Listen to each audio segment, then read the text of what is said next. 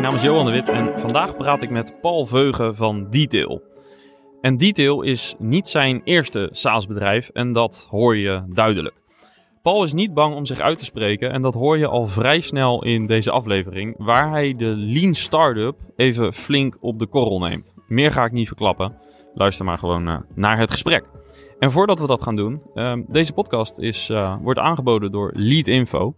Uh, vraag jij je af welke bedrijven jouw website bezoeken? Leadinfo laat het zien in een overzichtelijk dashboard. Als trouwe luisteraar, luisteraar heb je deze boodschap al vaker gehoord. En ik vind het leuk om te zien dat steeds meer SaaS-bedrijven uh, Leadinfo gebruiken voor hun marketing en voor hun sales team. Wil je het ook proberen? Ga naar leadinfo.com slash saasbazen. En dan gaan we nu luisteren naar Paul. Let's go!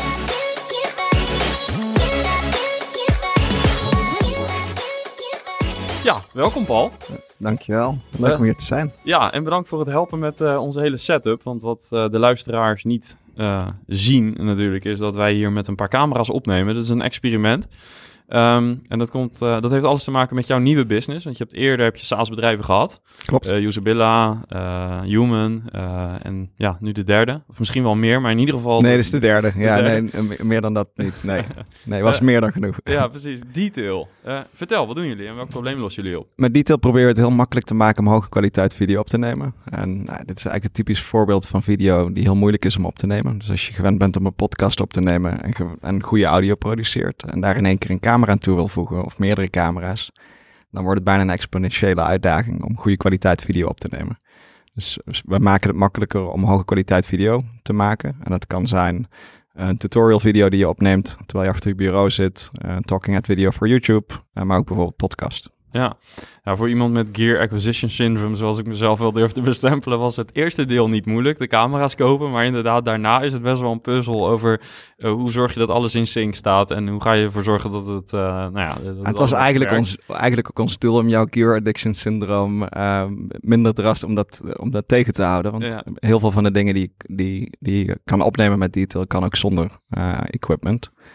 Um, dus als je denkt aan bijvoorbeeld een camera, dan kan dat ook je iPhone zijn die je via USB connect. Het kunnen ook twee iPhones zijn. Het kan een iPhone en een iPad zijn. Het kan de MacBook camera zijn. Uh, en uiteraard externe camera's, zoals dat we hier in deze setup gebruiken. Ja, super. Hoe kwam je op het idee om dit te gaan bouwen? Oeh, goede vraag. Ik was um, ik heb een tijd in, het buitenland gewoond, in San Francisco. En na, die, na een periode, dus na de exit van Isabella, had ik op een gegeven moment het idee... oké, nu wordt het tijd om na tien jaar heel hard buffelen... Uh, wat tijd voor mezelf te nemen. Um, maar om niet gelijk een nieuw bedrijf te starten. Want daarvoor was ik een aantal keren achter elkaar zonder, uh, eigenlijk zonder goede break... direct doorgegaan uh, naar het volgende project of het volgende bedrijf ik het idee dat video een leuke uitdaging zou kunnen zijn. Dus iets waarmee je heel veel tijd kwijt bent. Een bepaald plaatje hebt in je hoofd van wat goede kwaliteit video is. Dus ik zou gaan reizen met mijn gezin. En als onderdeel van die reis, of eigenlijk als onderdeel voor mezelf, moest ik een hobby zoeken. Uh, zodat ik in ieder geval niet direct aan nieuwe business zou gaan denken.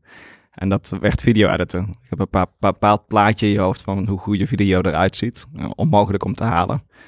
Um, ongelooflijk tijdsconsumerend om mooie video te produceren en te editen. En voor iedere minuut video ben je snel al een uur editing tijd kwijt. Dus dat zou de timesync moeten zijn om mezelf uh, weg te houden van een nieuwe business. Uh, en, en guess what? Guess what? Uh, tijdens corona, lockdown, um, werd onze reis afgebroken. Terug naar huis, weer geland in Nederland, een plekje gezocht. En toen dat allemaal gesetteld was, kwam al heel snel het idee voor detail. Ja, want je bent gewoon ondernemer en uiteindelijk denk je gewoon, ja, hier zit een probleem in mijn workflow. Uh, het is de tijd drovend, het zou simpeler kunnen en dus bouw je gewoon een, volgende start-up. Nou ja, voor mij was het de hele, het type bedrijf waar ik heel enthousiast van word of de dingen, de problemen die ik interessant vind om op te lossen, zitten vaak op het snijvlak van een soort van commodity technology. Dus dingen die lijken alsof het al een commodity is en het al een, dat is een nieuwe soort van infrastructuurlaag waar je bovenop kan bouwen. Um, nieuwe bouwblokken, nieuwe ingrediënten, technische ingrediënten waarmee je kan werken. Maar tegelijkertijd, de consumentenproblemen zijn dan vaak nog niet opgelost. Dus technisch is, zijn, is er een heleboel mogelijk. Maar om dat op een gebruiksvriendelijke manier toe te passen, om daadwerkelijk consumentenproblemen op te lossen, is hetgeen wat ik interessant vind. Dus waarbij technologie en consumentengedrag samenkomen. Nou, video is een heel goed voorbeeld waarbij je allerlei nieuwe infrastructuurlagen hebt en nieuwe ingrediënten. Of het nou gaat om gezichtsherkenning, speech-to-text, dus tekstherkenning. Um, de infrastructuur om video te shippen, dus allerlei server-side pipelines waarmee je kan werken. Dus eigenlijk gewoon een heel soort van palet van ingrediënten waarmee je kan werken. Waarmee je videoproductie eigenlijk opnieuw uit kan vinden. En dan krijg je een nieuwe generatie, een tweede, derde, vierde generatie producten. En dat is het type product waar ik gewoon heel veel energie van krijg. Nou, video de markt was voor mij een nieuwe. Dat is nu de derde keer dat ik ook een switch maak naar een nieuwe markt. En dat maakt het probleem uh, extreem lastig uh, vanuit product, productperspectief. En dat is hetgeen waar ik de meeste energie van krijg. Dus ja. het is voor mij voor een hele leuke waarbij ik niet puur consumenten bezig ben, maar meer prosumers. Richting, iets meer richting uh, B2B, maar niet volledig B2B. Uh, maar echt een grote soort van consumentenproduct angle. Dus niet zozeer verkoop aan consumenten. Uh, maar wel een product maken wat er heel anders uitziet en anders voelt en inspireert om iets te maken. En waarom spreekt dat je aan? Um, ik denk omdat, daar het, omdat het snijvlak, zeg maar, business, strategie, technologie en dan design, uh, met name product design. Um, dat is hetgeen waar ik gewoon, wat, dat geeft me energie om direct iets te maken wat er anders uitziet en, en wat ook anders werkt en wat anders voelt. Um, met vaak een hele hardcore technologie component. Ja, want eh, als ik terugga naar uh, Human, de app die je hebt gebouwd hiervoor, zat dat denk ik ook een beetje in. Ik heb keynotes gekeken van uh, die je destijds hebt gegeven. Dat is misschien al zes jaar geleden. Ja, zes, zeven, acht jaar. Ja, precies. Maar daarin legde je ook, dat was eigenlijk een, een, een app hè, voor de iPhone. Um, wat voor de consument eigenlijk bedoeld was, denk ik. Okay. Um, ah, we, we krijgen een signaaltje tussendoor. ja, dat heb je met Geek, zoals ja. Um, maar uh, daarin zat ook een soort prosumer idee bijna volgens mij. Hè? Want, want wat, je, wat je daar in die keynote vertelde, even vrij vertaald uh, in, in mijn woorden, wat ik me ervan kan herinneren, is dat Um, je bouwde een app waarbij je dus alle, allerlei gebruikersdata verzamelt. Dus hoeveel stappen zet je op een dag? Um, en en nou, hoe loop je, hoe beweeg je, hoeveel beweeg je? Uh, terwijl uiteindelijk jullie volgens mij tot de conclusie kwamen dat niet zozeer die metrics uh, heel belangrijk waren, maar meer bijvoorbeeld het concept van 30 minuten bewegen per dag. Ja. dus is, is, was die ontdekking, nou, zat dat ook in die lijn? Human was begonnen eigenlijk met het idee, kunnen we, um, het was de Fuelband en de Fitbit waren net het jaar daarvoor of twee jaar daarvoor uitgekomen. was een enorme consumentenhype. Um, en er waren steeds meer mensen die zo'n bandje kochten en om een pols deden. En dan na een aantal weken belandde dat in een la. En keek je er niet meer naar om. En dat was een soort van bijna de golden era of de opkomst van Quantified Self. En zodat je, gedrag meten en inzichten krijgen. En, en dat was een soort van overpromise van dat soort producten. In heel, heel belangrijk, heel groot opzicht. Mensen dachten, ik koop dit ding en dan, dan, word ik, zeg maar, dan word ik weer fit. Of dat helpt mij, of dat geeft me allerlei waardevolle inzichten. En dat bleek in de praktijk eigenlijk op dat moment heel erg tegen te vallen. En toen we begonnen te bouwen met, met Human, hadden wij het idee, er zit niks in de fuelband en de Fitbit, wat ook niet in je iPhone zit. Maar dat was de iPhone 4 op dat moment. Dus dat is een heel ander, echt een hele andere tijdgeest. En we waren in staat om je batterij in ongeveer vier uur tijd leeg te trekken. Maar we konden wel all-day activity tracking, dus de hele dag in de achtergrond uh, tracken. En heel snel kwam, kwam dat, technisch is dat mogelijk. Dus de commodity, zeg maar, tracking will become a commodity, zeiden we altijd. Dus het wordt op een gegeven moment een commodity technology. Apple en Google zullen dat gaan doen. Maar als dat dus een gegeven is, en dat was het in de eerste instantie absoluut niet, dus het was een behoorlijk lange weg om een soort van tracker te bouwen die accuraat genoeg was om jou voldoende inzichten te geven in je dag. Maar als dat een technologie is die nu commodity is en, en bruikbaar is en een bouwblok, een bouwsteen is die je kan gebruiken, wat doe je daar dan mee? En hoe kun je die gebruiken om mensen te inspireren of om mensen enthousiast te krijgen of om mensen daadwerkelijk te helpen? En bij Human was dat op een gegeven moment alles volledig naar de. Dus het feit dat je kan tracken betekent niet dat je die statistieken naar gebruikt. Dus we zeiden dat die statistieken, op het moment dat wij bar charts of, of graphs of statistieken laten zien aan de consument, dan hebben we eigenlijk gefaald.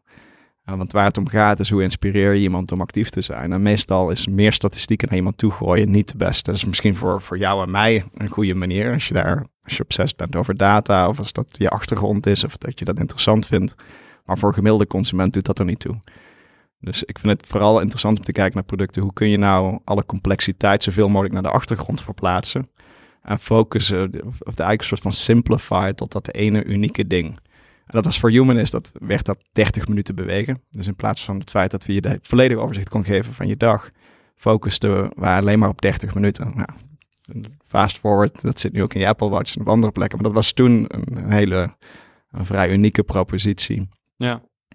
Ehm, een van de dingen die ik uit het voorgesprek uh, heel interessant vond, was een statement. En dat was, uh, ik heb een broertje dood aan de Lean Startup. Uh, nou, Heb ik dat gezegd? Er zijn heel veel mensen die in deze podcast oh. de Lean Startup als het boek hebben bestempeld. En zelf zie ik er ook wel wat waarde in. Um, van waar het en hoe is het geboren? Hoe is dat ontstaan dat je daar een broertje dood aan hebt? Nou, het is een beetje, het is natuurlijk heel erg gechargeerd en, en ik denk dat het... Je gaat er niet terugkrabbelen? Nee, ik ga niet terugkrabbelen. Nee, want ik, ik, ik ben op, zich, voor mij persoonlijk, zeg maar, type producten wat, waar, wat, wat ik wil bouwen, het type bedrijf wat ik interessant vind om te bouwen of betrokken bij te zijn, is vaak niet te vatten in een soort van kleine, kleine mini-stappen. En, en wat, ik, wat ik eigenlijk bedoel met die statement is dat je vaak wordt, wordt, het verkeerd, wordt het verkeerd begrepen wat een minimum viable product zou moeten zijn, bijvoorbeeld. En als ik vanuit een minimum viable product gedachte zou bouwen aan uh, Usabilla of aan Human of aan Detail, dan had ik waarschijnlijk lang the way. Dus terwijl ik dat aan het bouwen was, twee of drie keer gewoon had ik een pivot moeten maken of iets moeten laten schieten. En ik denk dat een onderdeel van hetgeen wat geholpen heeft om die bedrijven zeg maar, te laten komen waar ze, waar ze zijn gekomen, was gewoon stront eigenwijs zijn en alles negeren in dat opzicht. En vaak zijn de, de kleine stappen ergens naartoe helemaal niet zo goed te, te valideren. Dan, dan valideer je eigenlijk een, een kleine soort van subset van een volledig groot probleem. Dus ik kan, ik noem maar iets, als ik voor, voor detail zou kijken. Als ik slechts twee of drie maanden had kunnen bouwen om de eerste versie van mijn product te valideren en dan vervolgens conclusies zou moeten trekken op basis van die versie, ja, dan zou je nu niet deze podcast op kunnen nemen met Detail. Uh, want dat heeft 18 maanden geduurd voordat we op het punt kwamen waarin we eigenlijk een soort van, nou, laten we het dan een minimum viable product uh, noemen. 18 maanden ontwikkeltijd om uh, een recorder te bouwen voor multicam die je kan gebruiken voor je podcast en voor je YouTube-video's en dergelijke. De stappen naar daartoe waren eigenlijk een soort van onderdelen van het product, van onze visie die we toetsten. En niet zozeer het product in itself was niet viable, far from it. Wat we probeerden te doen was onze ideeën um, of onze oplossingscomponenten, eigenlijk de componenten en de ingrediënten die we bouwden, probeerden we op de juiste manier te vatten. En ik denk dat het te vaak soort van bijna zwabberend naar van, van de MVP naar MVP en conclusies trekken op basis van incomplete oplossingen. En dat is hetgeen waar ik een, waar een hekel Het wordt vaak gewoon er zijn het is een hele grote categorie producten die gewoon veel, veel ingewikkelder is om te bouwen. En waar je gewoon een, een veel sterkere soort van ja, bijna eigenwijs voor moet zijn. En wat gewoon extreem lang duurt en, uh, en niet direct opgeleverd kan worden in een, in een MVP of getoetst kan worden in een MVP. En, en wat is dan jouw toetsingmechanisme geweest bij je voorgaande bedrijven of nu bij Detail? Dus je, je zegt je toetst met name eh, op je visie, maar hoe ziet dat eruit en hoe weet je dan uh, zeg maar, dat je op de goede of juist... Ja, ik, dus, wat, wat we proberen te doen, dus heel concreet detail, zijn we begonnen met de virtuele camera, omdat we geloven dat de beste manier om video beter te produceren is dat in real time te doen. Uh, dus wat we probeerden te bouwen um, om real-time video te produceren of hoge kwaliteit video. YouTube video heeft een hoge bar. Of deze podcast opnemen heeft een hoge bar. En daar kom je niet direct. Dus dat heeft 18 maanden geduurd. Maar wat we wel konden doen was jouw uh, webcam verbeteren voor Zoom. Want de bar voor kwaliteit voor die Zoom call is natuurlijk heel laag. Zelfs, ja, het is gewoon lage kwaliteit video relatief gezien. Maar je vertrekt dus in feite bij een waarheid, een bijna first principle, waarvan je weet, oké, dat moet in ieder geval goed zijn. Klopt. En uh, daar ga je in kleinere stapjes naartoe.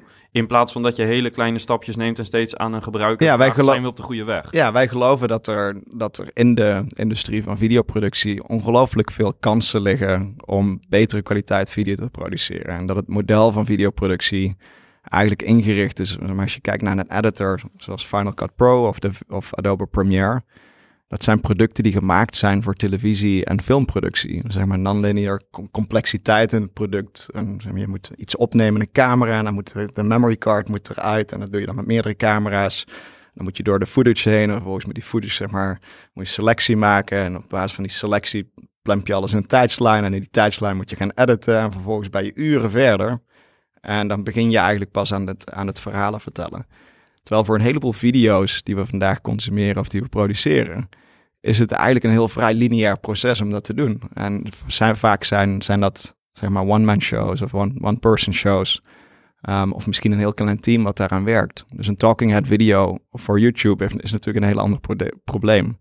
Dus onze aanname is dat videoproductie start bij het capture, dus bij het, bij het vangen van het verhaal, dus het opnemen van het verhaal. En als je die camera in real time in die cycle kan verwerken, dan kun je op een hele andere manier video produceren. Dus als je ervan uitgaat dat iedere pixel die je consumeert real time zeg maar geprocessed is. Als je camera, je iPhone camera pakt en je maakt een portrait foto of een portrait video nu, cinema, cinematic effect video, dan, dan is dat allemaal geprocessed. Dus op dit moment komen al die dingen bij elkaar. Dus de, de computing capacity van je, van je iPhone, van je MacBook, is insane. Dus je kan 60 frames per seconde maal 4 streams kun je real-time processen.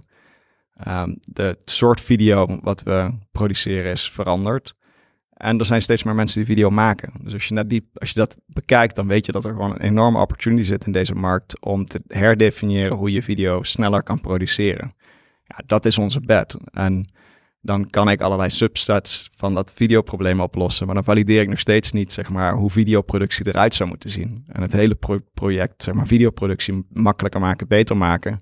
Daar zijn gewoon een aantal pilaren voor nodig om dat, uh, om dat te laten zien. En de, de, als ik individuele pilaren zou valideren, dan zou ik conclusies kunnen trekken over mijn capabilities om een camera-app te bouwen, of mijn capabilities om een bepaalde om audio te capture, of um, om een scène te kunnen bouwen, zodat je een tekstoverlay kan mhm. toevoegen of wat dan ook.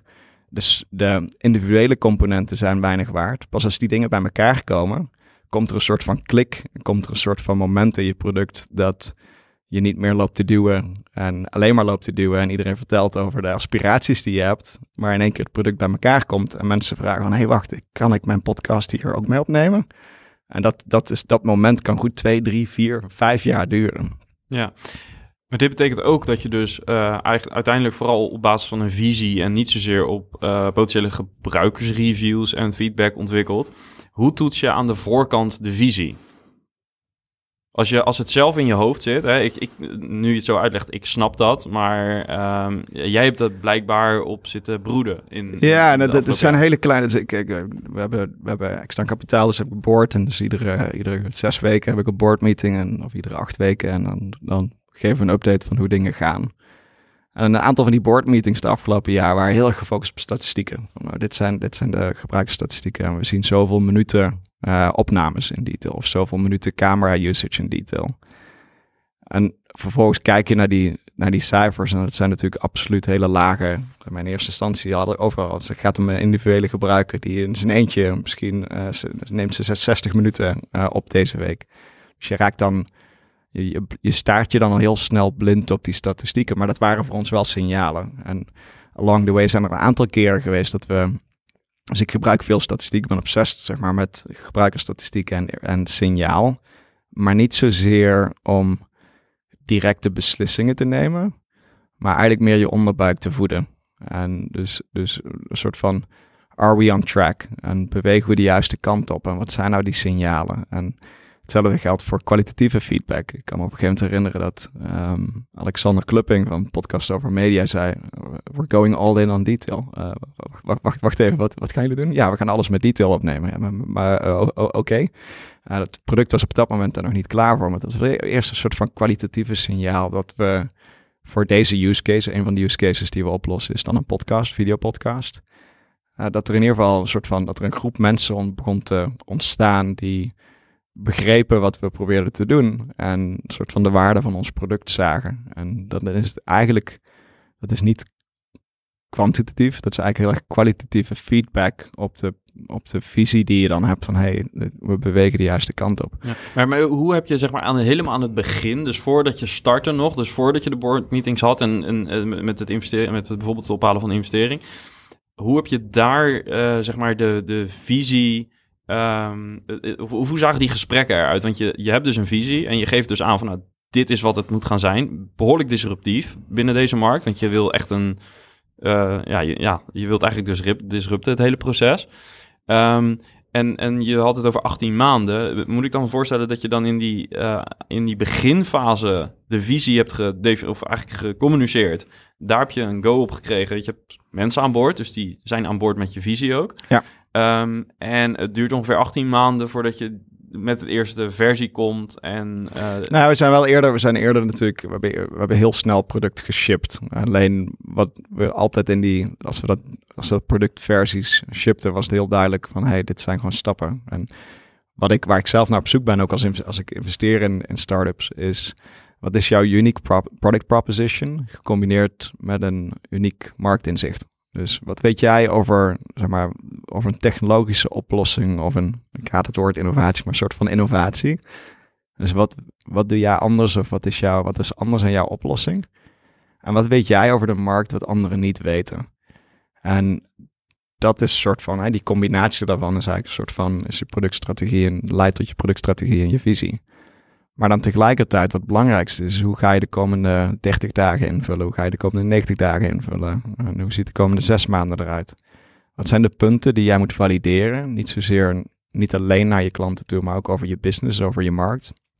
Waarmee je aan kan tonen dat, dat, je eigenlijk gewoon, dat je, dat you're onto something. Dus dat je weet eigenlijk van, hé, hey, hier zit iets, dit gaat, hier zit een business en wij zijn in staat om in deze industrie de waarde van ons product zeg maar, aan te tonen. En als je daar dus een, een tijdslijn voor uitschetst, dan in, sommige gevallen zijn dat weken. Voor sommige mensen zijn dat, zijn type bedrijven zijn dat weken. In andere gevallen heb je gewoon een heel groot ding in je hoofd wat je probeert te verwoorden. En het is één ding om dat te kunnen verwoorden, maar dan moet je kunnen executen, moet je kunnen executen en moet je daar naartoe kunnen bouwen. En dat moet je laten zien. Dus iedere week, iedere dag um, zijn wij gefocust op wat is hetgeen waar ik vandaag de meeste impact mee maak, uh, morgen en op lange termijn. En ik denk dat vroeg product bouwen vaak niet alleen gaat om de waarde die je bouwt voor je consument. Dus de, de waarde van een feature bijvoorbeeld om voor jou je probleem van video en je podcast op te lossen. Maar ook wat is de soort van de, de hoe kan ik dit, deze feature gebruiken om het verhaal te vertellen rondom mijn product? En dat is meer de lange termijn. Dus we zijn vaak op zoek naar, als ik, als ik een afweging maak over features, dan zijn we ook vaak op zoek naar de manieren om, om dat verhaal te vertellen over hoe we videoproductie kunnen veranderen. En soms zijn er hele voor de hand liggende short-term, zeg maar korte termijn dingen die wij op kunnen lossen voor jou. Die we toch links laten liggen, omdat we een verhaal te vertellen hebben op de lange termijn. En dat we met die lange termijn strategie en visie um, users binnen langer, groter binnen kunnen halen. Het grote risico is dat wij nu in een soort van kleine vijver gaan vissen. En dat we denken, oh, het gaat supergoed en we luisteren heel goed naar onze klanten en nou, dan bouw ik een betere webcam. Ja. Of misschien is de markt van podcasters helemaal niet groot genoeg voor hetgeen wat we doen. Dus je moet in dat opzicht ook, zeg maar, dus het is leuk om te valideren en, en te luisteren naar klanten of naar gebruikers. En vanuit daar iedere keer je product een beetje beter te maken is onderdeel van wat we doen. Want maar ja, het klinkt ook alsof je in het begin, zeg maar, zo'n nieuw platform bouwen met zo'n nieuwe filosofie. Dat dat te groot is om um, in, in kleine delen te valideren, wat je zegt. Uh, maar misschien dat je op een gegeven moment na een, uh, nou misschien zelfs wel na je beta of na je publieke launch, dat je daarna wellicht wel wat meer een iteratieve aanpak ja, uh, ja en nee. Ik denk dat dat het grootste, het grootste risico is dat je dan te veel iteratief. Dus, dus het is altijd ja en nee. Um, ik denk dat het grootste, de grootste uitdaging voor ons is nu dat er, um, er is een groter wordende groep gebruikers. Het aantal minuten video dat opgenomen wordt per detail neemt iedere week uh, sterk toe. Maar dat brengt ook een risico met zich mee. Want dan kan het zijn dat je gaat optimaliseren voor een soort van lokaal optimum. Dus dan, als je vijver niet groot genoeg is, dan kijk ik over een jaar terug en dan heb ik, zeg maar, dan heb ik een, een leuk product gemaakt in een leuke, leuke categorie van users. Um, maar ik moet wel erop van overtuigd zijn dat die categorie users groot genoeg is. En dat is voor ons, zeg maar, op dit moment zijn we met een heel klein team, proberen een heel groot probleem, groot product met heel veel surface area proberen we te bouwen. Um, als ik iedere dag gefocust zou zijn op het optimaliseren van de huidige ervaring, dan bouw ik hetgeen wat jij in je hoofd hebt dat het zou kunnen zijn. En niet zozeer wat het ook nog zou kunnen zijn. Dus als, mijn, uh, als ik zou luisteren, dan zou ik bij wijze van spreken... Zouden we multi-channel audio beter toegankelijk maken? Dan zou ik een volledige editor bouwen in detail waarmee je kan trimmen. Trimmen, heel simpel voorbeeld. Ja. In een video editor kun je trimmen, kun je een clip korter maken en langer maken. Nou, vanuit UI perspectief en implementatie een hele dure feature. Kost me heel veel tijd en energie om die te bouwen. Zit er niet in, want je kan een clip in tweeën knippen. Dus je kan hem al door midden splitten, dus je kan ook trimmen, je kan hem korter maken. Want je kan hem knippen, je kan hem door midden hakken en dan een stukje verwijderen. Dat Ja. is eigenlijk hetzelfde. Natuurlijk niet zo gebruiksvriendelijk. Dus wij moeten de afweging maken of we die hele obvious feature, het trimmen, gaan, gaan bouwen. Of dat we misschien eh, een remote camera bouwen waarmee je heel makkelijk een gast kan uitnodigen in je show en op kan nemen. Of dat we AI-features gebruiken om automatisch de highlights uit je video eh, te doen. Of dat we de E's en de A's er automatisch uitknippen. Of En, dat, en hoe neem je nu dit soort beslissingen? Hoe ziet jouw decision filter eruit? Heel simpel, gewoon intuïtie. Ja. En de, de- ieder, zeg maar, iedere andere vorm van we kijken naar onze gebruikers, we luisteren een klein beetje en we negeren een heel groot deel. En, en hoe ga je daar, hoe is dat voor jou persoonlijk? Want het klinkt alsof je dan op een soort van snijvlak zit van je houdt heel erg van data. Maar aan de andere kant eh, durf je ook heel erg te vertrouwen op je gut feeling. Ja, en misschien is die data ook bijna om jezelf goed te laten voelen. Dat Mm. soms, soms die statistieken kun je in alle manieren kun je ze snijden. Ehm, statistieken gebruiken we voor onszelf om, eh om langetermijn progressie te zien. Dus het aantal gebruikers, het aantal minuten wat er... Dus we hebben wel North Star metrics, dus hele duidelijke metrics. Maar de absolute getallen doen er nog niet toe, want je gaat voor iets wat honderd keer of duizend keer groter is. Dus het is altijd relatief. Dus we kijken veel meer naar een soort van trendlijns globaal. En we slicen de data bijna nooit individueel op een feature om te, om te valideren of die ene feature dan werkt of niet. Nee. Ehm, hoe, komt, eh, hoe is deze ehm, ehm, ja, kijk eigenlijk op eh, productontwikkeling tot stand gekomen? Heb je dit altijd al gehad, ook bij je vorige bedrijven? Of eh, heb je gemerkt dat het andere niet werkte voor jou? Nou, ik denk dat we dat in alle bedrijven een soort van. We altijd op zoek waren naar wat is technisch heel moeilijk en heel ingewikkeld. Maar ik, beschrijf, beschrijf wel eens als short-term obvious pain en long-term technical mode. Dus wat is zeg maar de korte termijn pijn die iedereen kan identificeren en die je ook kan verwoorden. En wat zijn de dingen die gebruikers niet direct kunnen verwoorden, maar wel dat te doen in de industrie. En dan kijk je ook naar de competitie en je kijkt naar de markt. En je kijkt naar soort van wat is jouw observatie in deze markt. En niet zozeer wat is hetgeen wat een eindgebruiker of een consument of een, of een, ehm, een, een customer kan verwoorden. En als jij eh, dat bij elkaar kan brengen, ik denk dat daar de opportunity voor ons, of type opportunity zit wat ik graag op wil lossen. Dus mijn kijkers bij, bij Usabilla was dat soortgelijk. Probeerden we dingen te doen die technisch in het begin, toen we net begonnen, niet mogelijk waren. Ehm, en beter mogelijk werden terwijl we bezig waren. Bij Human hetzelfde. Het technisch probleem van all the activity tracking was gewoon echt fucking moeilijk. We hadden het idee dat dat opgelost zou worden door Apple en Google. Want dat was verre van het geval toen we net begonnen. En bij Human was dan de hele business kant was een stuk lastiger. Maar ook, ook in andere organisaties waar ik werkte. Dus na Human heb ik bij Mapbox gewerkt, kaartenmaker. En bij Color Genomics, DNA-testingbedrijf. Had je soortgelijke uitdagingen waarbij je probeert je blueprints van je roadmap, je ideeën, je soort van idee over hoe het samenwerkt als business. Dus niet alleen die ene klant, maar alle klanten om je heen. En de needs van die klanten gecombineerd met hetgeen waar jij als bedrijf naartoe wil als je dat bij elkaar kan combineren, ja, dan dat is hetgeen wat je, wat je moet bouwen. En uh, ja, er zit heel veel, dus intuïtie, data, soms meer data, soms meer intuïtie. En een hele vroege fase is het, wat mij betreft, vaak, vaak vooral intuïtie. Ja.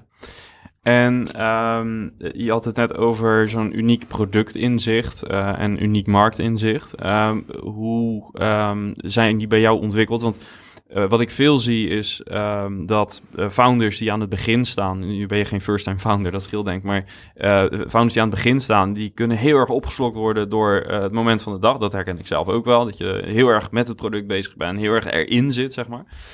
Um, het, het klinkt alsof jij wel in staat bent om meer de grote lijn te zien, zeg maar. Um, hoe blijf jij fris, zeg maar, kijken naar een markt, naar je product in grotere context, zonder in, nou ja, de chaos van een start-up terecht te komen? Ik denk dat ik heel erg in de chaos van de start-up zit op dit moment. Heel, heel grappig, terwijl ik hier naartoe reed met de auto, een uur voor mezelf, zeg maar. En dan ja, dan denk ik, dan denk ik over de roadmap. En vanochtend onder de douche had ik een aantal, zeg maar, kwamen een aantal dingen uh, naar boven gedreven. Van oké, dit is wat ik, uh, waar ik op, op gefocust moet zijn. En ik denk dat het heel makkelijk is om meegeslokt te worden in, in de waan van de, van de dag. Maar wat ons in ieder geval heel erg helpt intern is heel duidelijk je soort van ritme zoeken in weken, maanden en bijna kwartalen. Ondanks dat we natuurlijk heel vroeg, hele vroege fase is en heel van dat proces vaak overkill is, hebben wij quarterly goals. Um, we hebben maandelijkse investor updates. En niet zozeer dat ik, dat ik een update moet geven aan mijn investeerders, want ik denk dat de helft van die e-mails niet gelezen wordt. Um, maar het zorgt er wel voor dat er iedere maand een update is waarin we verwoorden wat belangrijk is. En waarin we nog een keer herhalen hey, dit zijn de dingen waar we, waar we op gefocust moeten zijn. Dit zijn de dingen die we, hoe succes eruit ziet. En dit zijn de stappen die we moeten zetten om een volgende fase van ons bedrijf in te kunnen luiden. En hetzelfde geldt voor wekelijks, zeg maar, met het team en zorgen dat iedereen weet dat de uren die zij besteden aan een bepaald ding, waarom dat impact maakt. Dus ik ben heel erg op zoek naar een soort van ritme in ons werk. En daarmee waak ik ervoor dat ik helemaal verzand in de dagelijkse soort van rompslomp. Dus we zijn best wel voor een, voor een vroege fase bedrijf denk ik dat dat meer uitgewerkt is dan bij andere bedrijven. En puur om eigenlijk die soort van guardrails te bouwen.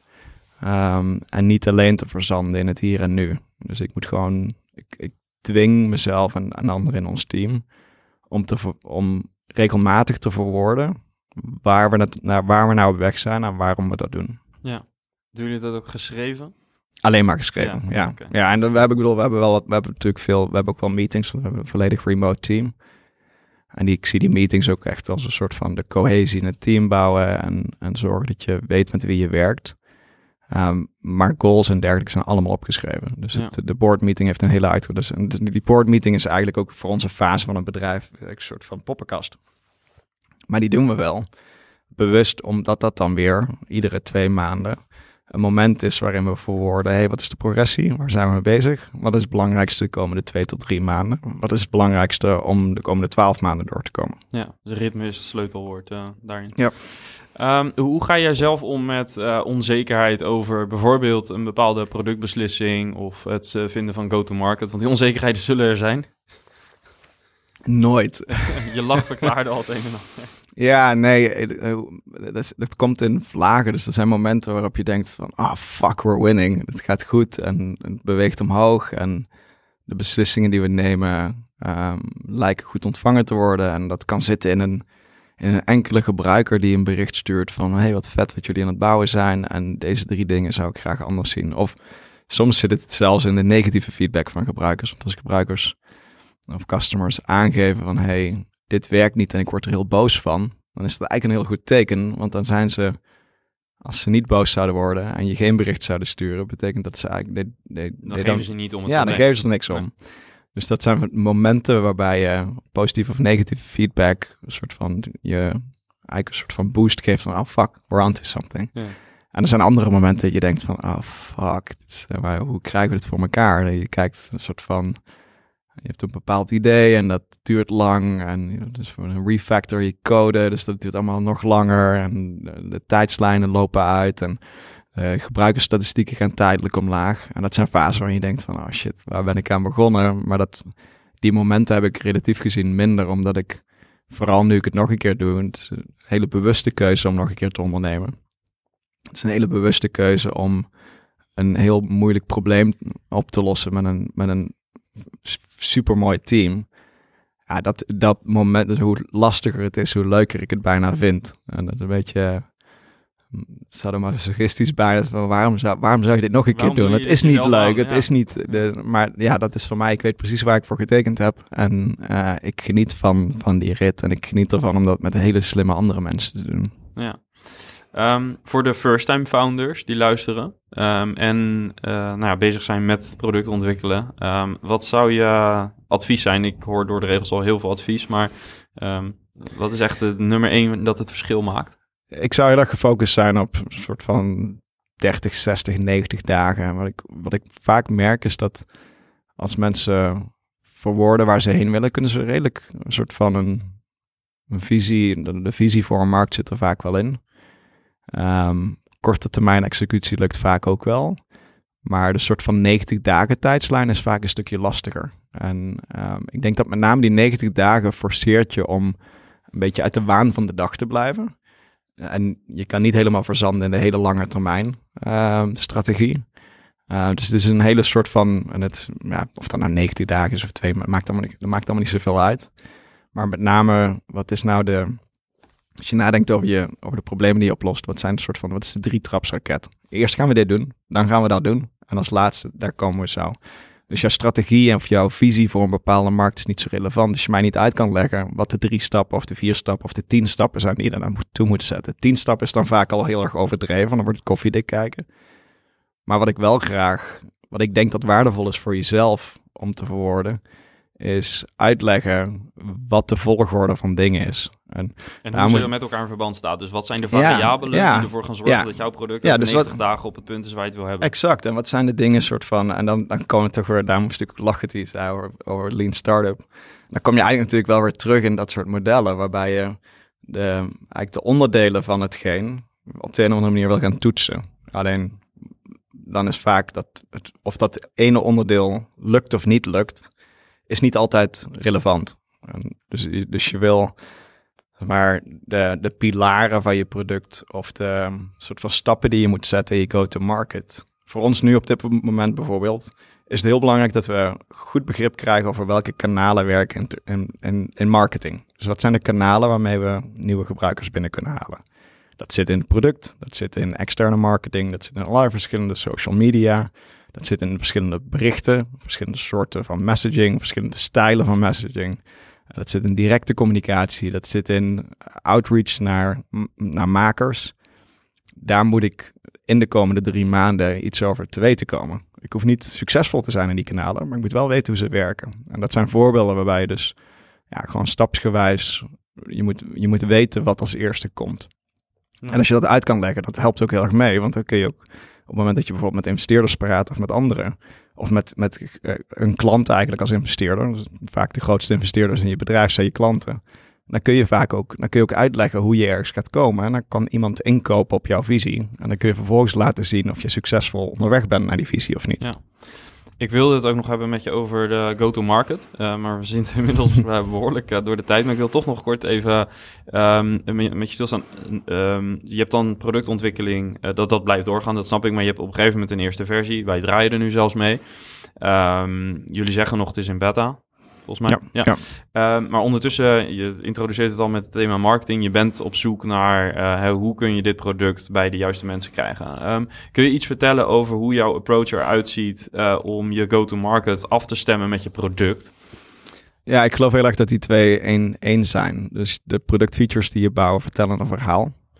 En dat verhaal moet naar buiten toe ook een soort van versterkt worden. En dus een hele vroege fase van je product is iedere feature die je bouwt, is eigenlijk ook je marketing. En daarna moet je ervoor zorgen dat, dat je dat ook naar buiten toe, dat je het eigenlijk doorpakt en daadwerkelijk zeg maar dat verhaal vertelt. En dat je de juiste mensen bereikt met hetgeen wat je doet. En dat is ook het hele grote probleem met, met vroege fase producten. Als ik mijn product probeer te slijten in de verkeerde markt, dan kan ik conclusies trekken over de kwaliteit van mijn producten, over de, de, de waarde van mijn product voor de eindgebruiker. Maar wat ik dan eigenlijk doe, is de conclusie, een conclusie trekken over de markt die ik op dat moment aangesproken heb. Dus ik denk dat je die twee ook niet los kan koppelen. Want je, je moet er uiteindelijk voor zorgen dat je begrip hebt voor wie je dit bouwt. Dus wat zijn de groepen, de eerste kleine soort van slivers, kleine slices van de markt. En liefst zo klein mogelijk. Van mensen die waarde hebben van jouw product. Zorgen dat je die bereikt. En dat is vaak, dat klinkt heel vanzelfsprekend, maar dat is vaak heel ingewikkeld. En dan vervolgens, zeg maar, probeert daarvan te leren en, en begrijpt of er meer van dat soort gebruikers zijn. En dan, ja, dus die ene kleine slice is niet relevant als ik een grote business wil bouwen. Dus ik heb ervoor gekozen om een bepaalde grote markt te pakken. Maar ik kan niet beginnen met alle creators. Als ik zeg dat er 500 miljoen creators zijn, moet ik de eerste 10 binnenhalen. En de eerste 20 en de eerste 30 tegelijkertijd, zeg maar, voedt dat weer terug in je product. En ja, hoe, je, hoe je het verwoordt, maakt je product. Dus de manier waarop ik praat over mijn product, of de manier waarop onze homepage uitlegt hoe ons product werkt, bepaalt voor een groot deel ook de perceptie van waarde. Ja. Dus een bepaalde feature kan ik, kun je op tien verschillende manieren verpakken, waarmee jouw perceptie als gebruiker van het product ook enorm verandert. Dus de, de, de waarde van je product is niet alleen de, de echte waarde van de feature die je gebouwd hebt, maar het is de perceived value. En dat is dan weer packaging marketing. Dus daar zit in dat, dat snijvlak zit gewoon heel veel uh, kansen. En dan, dat is ook weer terug naar Lean Startup. Ja, als je de verkeerde de verkeerde groepen gebruikers aanspreekt of een kleine subset, dan kun je allerlei conclusies trekken. Ja, je kunt heel snel een false positive krijgen. Exact. Als je te vroeg uh, die stap gaat zetten en naar de verkeerde mensen uh, luistert. Uh. Ja, dus dat zit ook weer, ook dat is weer heel veel soft. Er zit heel veel intuïtie rondom branding en marketing. En... Ja, dat is wel een van mijn belangrijkste takeaways voor vandaag. Um, ik weet niet wat het, wat het voor de luisteraar is, maar wat ik interessant vind, hè, je gebruikte volgens mij helemaal aan het begin het woord eigenwijs. later gebruikt je ook het woord visie. Ik denk dat het het in die hoek, uh, dat je het in die hoek moet zoeken. Dat je niet bang moet zijn als founder om um, wat meer te vertrouwen op je visie. Als je daar zorgvuldig over na hebt gedacht. En iets minder uh, naar buiten eh, afhankelijk willen zijn van externe feedback. Um, ja, en dat, dat is misschien, dat werkt voor mij. Hè? Dus ik bedoel, ja. het is voor mij, of het moet, moet nog blijken of het werkt natuurlijk met detail. Uh, his famous last words. Um, Maar dat, ik, ik ben niet bang om, daar, om daarop te bouwen en dan keihard op mijn plaat te gaan. Dus ik vind het ook helemaal prima als het niet lukt. Ik vind het helemaal prima als het... Uh, ik zou enorm teleurgesteld zijn.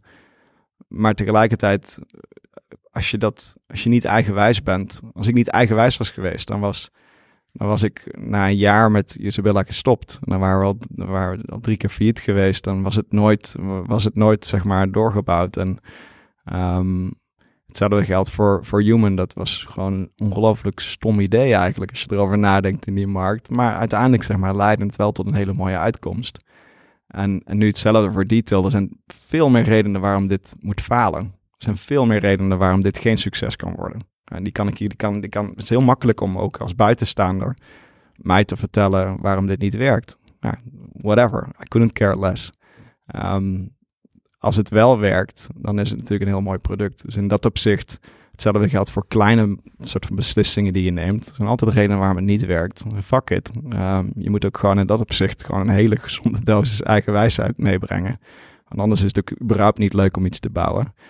Um, maar tegelijkertijd valideer ik natuurlijk wel tussenstappen. Vertrouwen dus op jezelf. En, uh, uh, ja, ja, en ook niet helemaal wars zijn van alles en iedereen om je heen. Alright. Ja, ik wil je ontzettend bedanken. Ik vond een... Uh, een mooi verhaal, een ander geluid. En uh, dat vind ik interessant. Dank je, uh, heel leuk. Dus uh, top. En ja, we gaan jullie hopelijk testen. Hè? Ja, hopelijk, is het opgenomen. Is ja, dat gaan we zien. nogmaals dank. Thanks.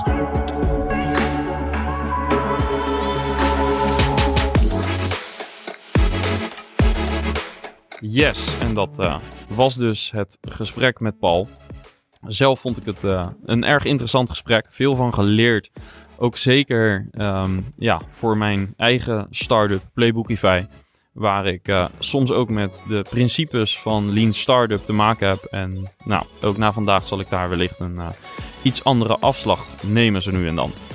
En is de podcast voor jou ook waardevol? En ben je nog geen lid van SaaSbazen, maar ben je wel een SaaSbaas? Uh, we vinden het te gek als je je aansluit als lid.